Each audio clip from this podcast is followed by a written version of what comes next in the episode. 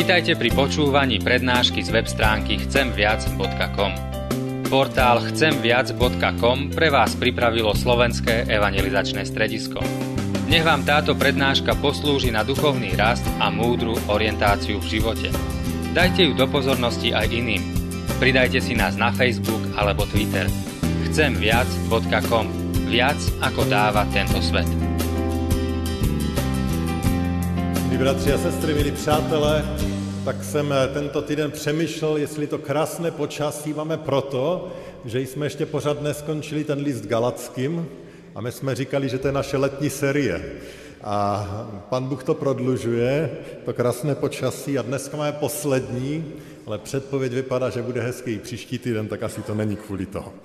Dneska máme dokončit to, kdy jsme od začátku prázdnin procházeli část po části list Galatským, a to bylo z toho důvodu, že ten list opravdu ukazuje na svobodu, kterou máme v Pánu Ježíši Kristu, a ten letošní rok v naší církvi je rokem svobody, kdy si připomínáme jednak významné politické výročí, ale samozřejmě se chceme dívat na tu svobodu duchovní, kterou nám Pán Bůh dává.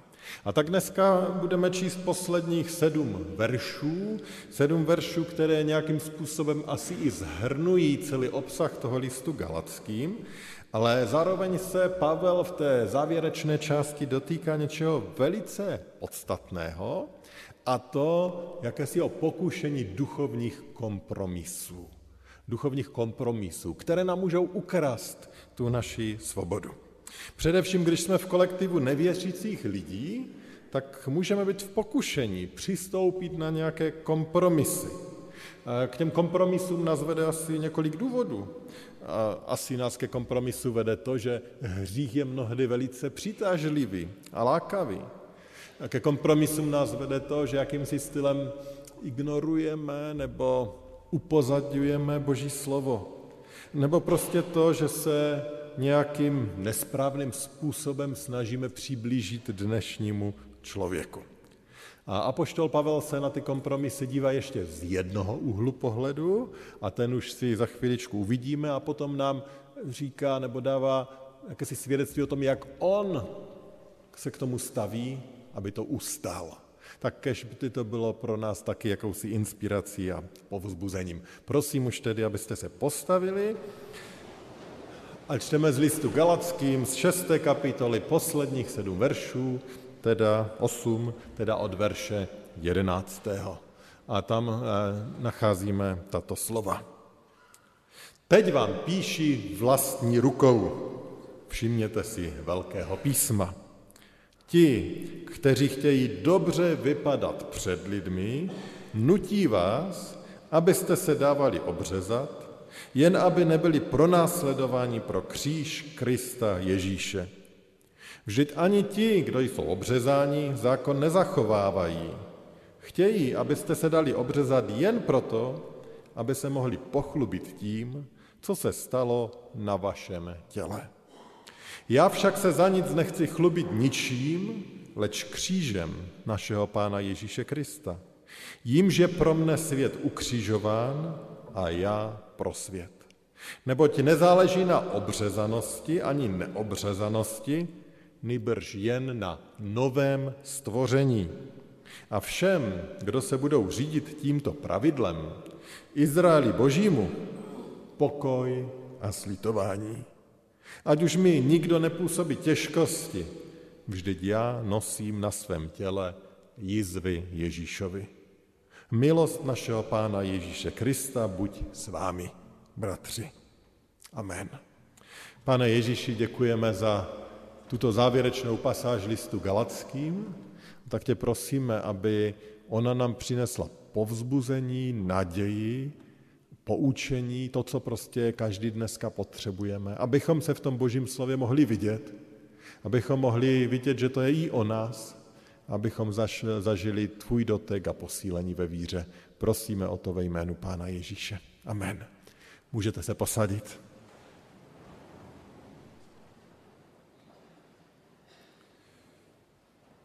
Milí bratři a sestry, jak už jsem řekl, v té první části tohoto textu nám apoštol Pavel dává jakýsi příklad toho, jak v jeho době někteří lidé dělají jakési kompromisy a v té druhé předává teda to svědectví, jak s tím nakládá on. Podívejme se tedy na to společně. To první, co nám tady apoštol Pavel ukazuje, jsou jakési důvody, proč k těm kompromisům vlastně dochází. Pavel na závěr tohoto dopisu svojí rukou píše: Ti, kteří chtějí dobře vypadat před lidmi, nutí vás, abyste se dávali obřezat. Hned tady je jaksi zmíněn, co je důvodem pro ty kompromisy. Jednotlivci chtějí dobře vypadat před lidmi. O co šlo? No v té době, do které apoštol Pavel píše, byli lidé, kteří uvěřili v Pána Ježíše Krista, ale z druhé strany si nechtěli naštvat tu židovskou populaci a proto se na jedné straně ke Kristu hlásili, ale zároveň tvrdili, že je třeba zachovávat ten židovský zákon.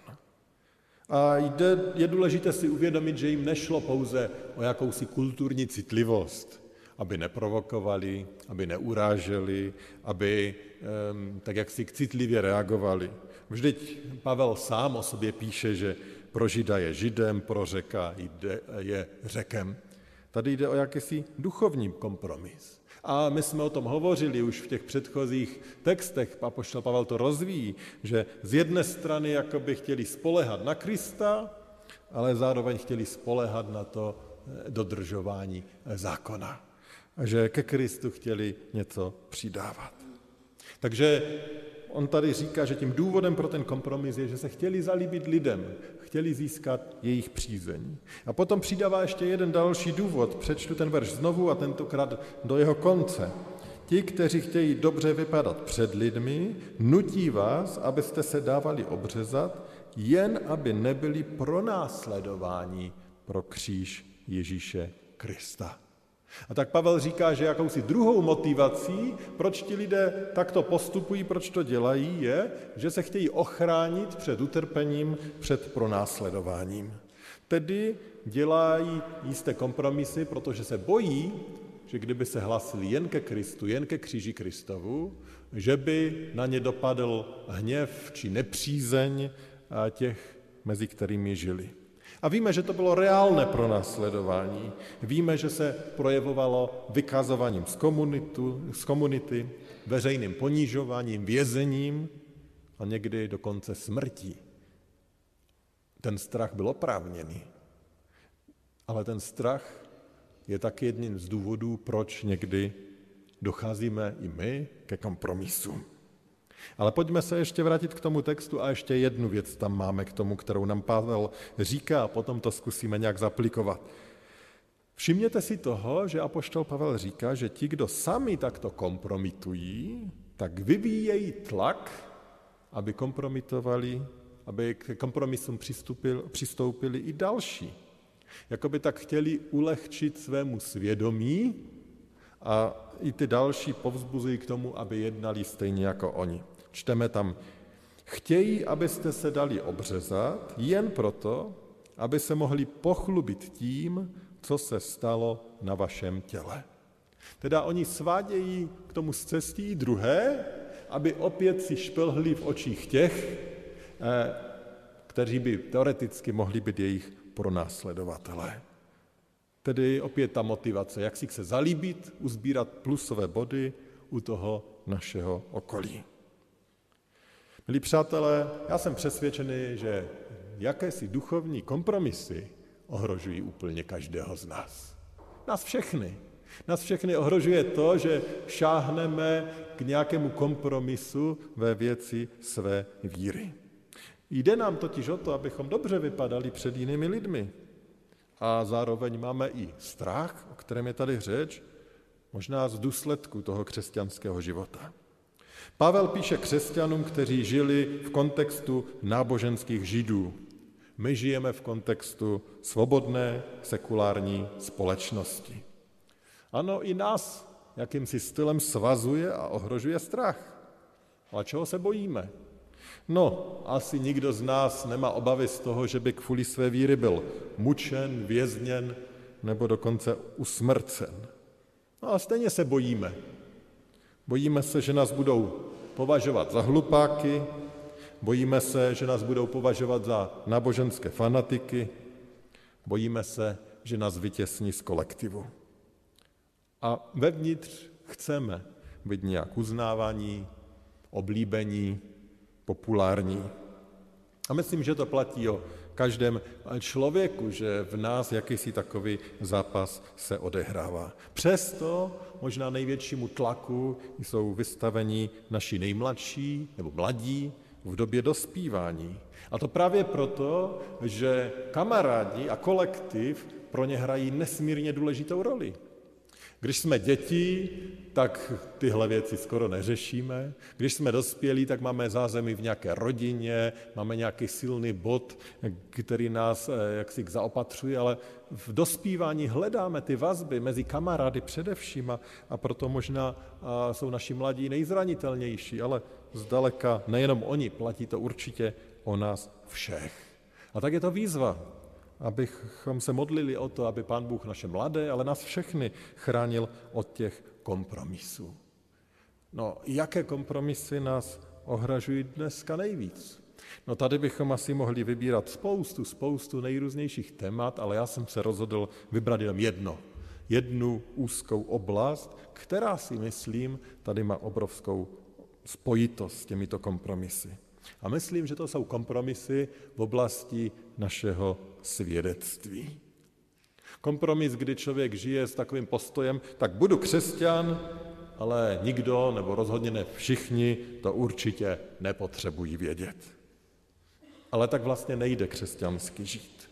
Možná ještě někdo vzpomínáte na to červnové svědectví slečny z Číny, která tady byla a která po prvním těžkém setkání s policií a s pronásledováním, tak říká, že jí taková myšlenka přišla na mysl. Budu křesťankou, ale už nebudu chodit lidem vydávat svědectví. Ale potom si sama hned řekla, ale to nejde. To nejde dohromady. Křesťan, který vydává svědectví, to neexistuje něco takového. To buď není křesťan, nebo není svědectví. A je to tak, protože hlavním posláním křesťana je být svědectvím o Kristu, je být světlem a solí této společnosti. Proto nás tady Pán Ježíš ještě nechává, jinak by si už nás dávno k sobě vzal. Pán Bůh chce, abychom pod vedením Ducha Svatého hledali příležitosti, jak být moudře svědectvím o Boží milosti, o Pánu Ježíši Kristu, o tom, kým on se stal v našem životě. A já jsem moc vděčný, kdykoliv slyším i od vás, jak si vás Pán Bůh použil, abyste byli svědectvím. Jsem moc vděčný, když slyším, jak mladí zvou svoje spolužáky na křesťanské setkání. Jsem moc vděčný, když zvete na bohoslužby své přátelé, blízké, když je pozvete na nejrůznější akce, na to zmiňované večerní, když chcete být svědectvím. Jsem vděčný za rozhovory o víře, za pozvání, za svědectví činem lásky, když posloužíte, pomůžete, postaráte se o trpící. My jsme povoláni, abychom byli svědectvím o Pánu Ježíši Kristu. Kéž bychom ze strachu nebo se snahy o to, abychom byli oblíbení, nekompromitovali tento rozměr našeho křesťanského života. A navíc, myslím si, že je tady ještě jeden obrovský bonus. Jsem přesvědčen, že pokud nám Pán Bůh dá sílu, abychom nedělali kompromisy v oblasti svědectví, tak si myslím, že potom na základě toho, že jsme svědectvím, tak nás chrání od mnoha dalších kompromisů, především v té morální oblasti, kdy jsme v pokušení právě z kolektivu, ve kterém jsme. Protože když jim chceme být svědectvím, tak je mnohem pravděpodobnější, že ustojíme tlaky, které jsou na nás vyvíjené. Naopak, když nejsme svědectvím, tak je mnohem pravděpodobnější, že těmto tlakům podlehneme a budeme jaksi kompromisy realizovat i v těchto oblastech. Jsou tady totiž ty další oblasti kompromisy. Kompromisy hrozí na všelijakých oslavách a párty, na které jsme zváni. Kompromisy hrozí na pracovišti, kde se jedná nečestě. Kompromisy hrozí, když přijímáme destruktivní životní styl tohoto světa v otázce partnerských vztahů či honby za majetkem a mohli bychom pokračovat dále a dále. Ale stačí asi hovoření o tom špatném, o těch kompromisů, pojďme k té dobré zprávě. Pavel vidí, kde je záchrana těchto kompromisů a myslím, že to jeho svědectví může být i pro nás velkým požehnáním. Kde tedy Pavel nachází tu záchranu od kompromisů? Už jsme řekli, že ty kompromisy Pavel vidí, že přicházejí ze strachu nebo z touhy být oblíbený před lidmi. Ta první část dokonce končila slovy o tom, že se kompromitující křesťané svými kompromisy chlubí a jsou na ně hrdí. Na to Pavel reaguje. Já však se za nic nechci chlubit ničím, leč křížem našeho Pána Ježíše Krista. Před chvílí Pavel řekl, že kvůli toho kříže mnozí trpí, jsou ponižováni, je jim ubližováno. A on teď říká, že on se nechce chlubit ničím, pouze křížem Krista. Tedy zjevně s vědomím, že takovýto postoj ho taky něco může stát, že ho může zabolet, že může znamenat, že si to od někoho schytá. Proč to přesto Pavel dělá? Proč si tak, řekli bychom, nabíhá do problému? Přečtu znovu celý ten verš 14. Já však se za nic nechci chlubit ničím, leč křížem našeho Pána Ježíše Krista, jímž je pro mne svět ukřižován a já pro svět. On říká, že k tomu jde proto, protože v té realitě toho kříže ve svém životě, on říká, že svět, teda svět se svým pokušením, se svým hříchem, je pro něj ukřižován. Je pro něj mrtvý. Realita Ježíše Krista ukřižovaného v jeho životech, on říká, že svým způsobem zabíjí ta pokušení tohoto světa. A na druhé straně on říká, že ten svět je zabit, takže on už neohrožuje jej. Svět už nemůže nad Pavlem vládnout díky tomuto kříži. Pavel teda vidí kříž jako někoho, koho vysvobodil. Vysvobodil z moci tohoto světa a opět tady máme tu svobodu. Svoboda díky Kristově kříži. Svoboda díky Kristu. Proto on se chlubí Ježíšem Kristem. Bez Krista vidí svůj život jako život v otroctví. V Kristu jako život ve svobodě. Co tohleto v Pavlově životě způsobilo? Jak je možné, že člověk může mít ten kříž Krista cennější než popularitu mezi vrstevníky, než oblíbenost, než cokoliv podobného? Je to výsledek nějakého zápasu, odříkání, či poustevnického stylu života, kdy se k tomu dopracujeme jakýsimi duchovními technikami? Ne. Pavel nás nenechává na pochybách a jednoznačně říká, že je to výsledek toho, že Pán Bůh, Pán Ježíš Kristus se dotkl jeho srdce a proměnil to jeho srdce. On totiž tam v dalším 15. verši říká, neboť nezáleží na obřezanosti ani neobřazenosti, nýbrž jen na novém stvoření. To, na čem záleží, to, co to působí, je nové stvoření. O jaké nové stvoření jde? No, myslím, že nám to je celkem jasné. A Pavel to vyjadřuje asi velice jasně v 2. Korinským v 5. kapitole, kde říká, kdo je v Kristu, je nové stvoření. Co je staré, pominulo, ne, je tu nové. Takže to nové stvoření, na kterém záleží, je to, jestli Pán Bůh mě proměnil. Jestli mě Pán Bůh učinil novým, jestli mě Pán Bůh změnil.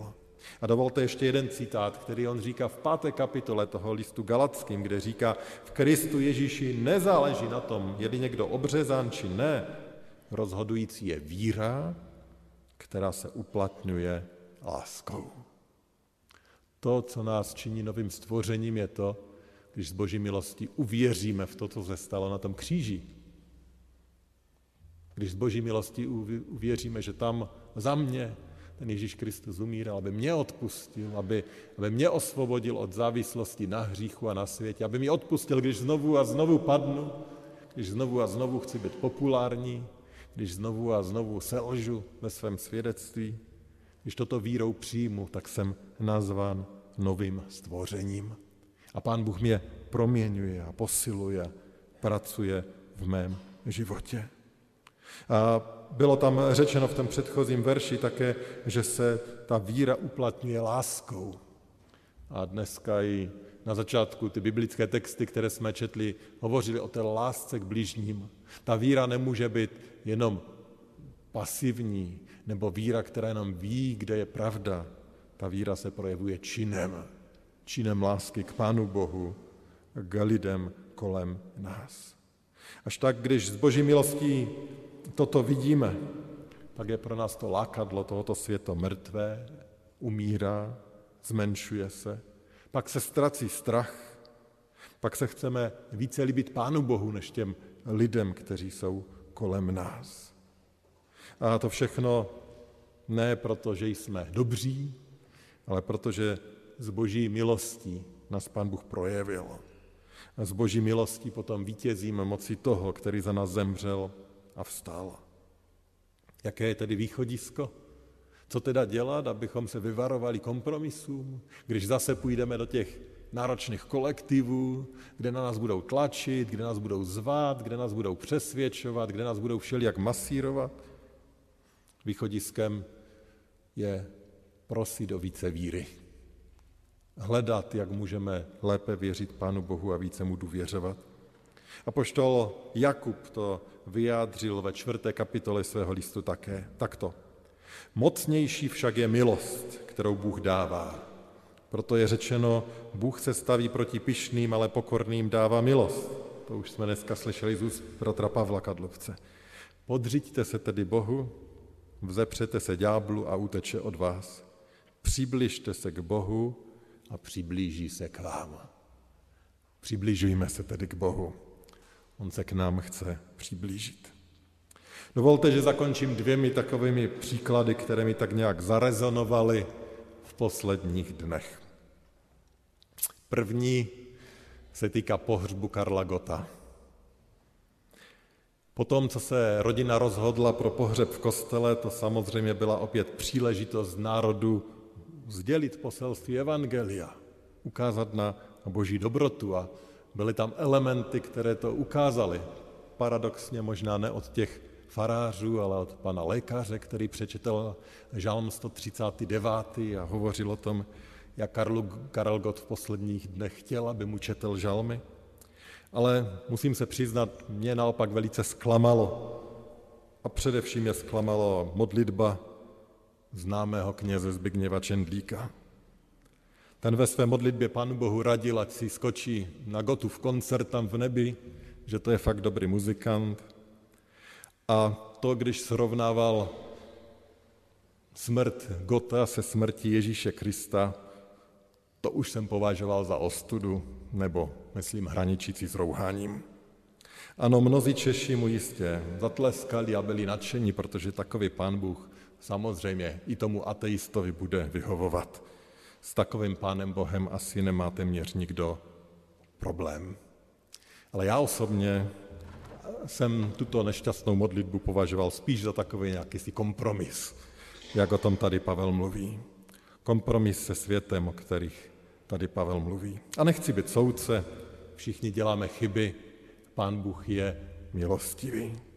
Ale na druhé straně jsem viděl takový poměrně silný příběh z jedné soudní síně ve Spojených státech, možná jste to taky zaregistrovali, kde byla souzena policistka paní Amber Geigerová, která zastřelila černošského muže, když si prý spletla poschodí a vešla do bytu, který nebyl jejím bytem, a když tam uviděla černého muže, tak si myslela, že v jejím bytě je lupič, vystřelila a usmrtila ho.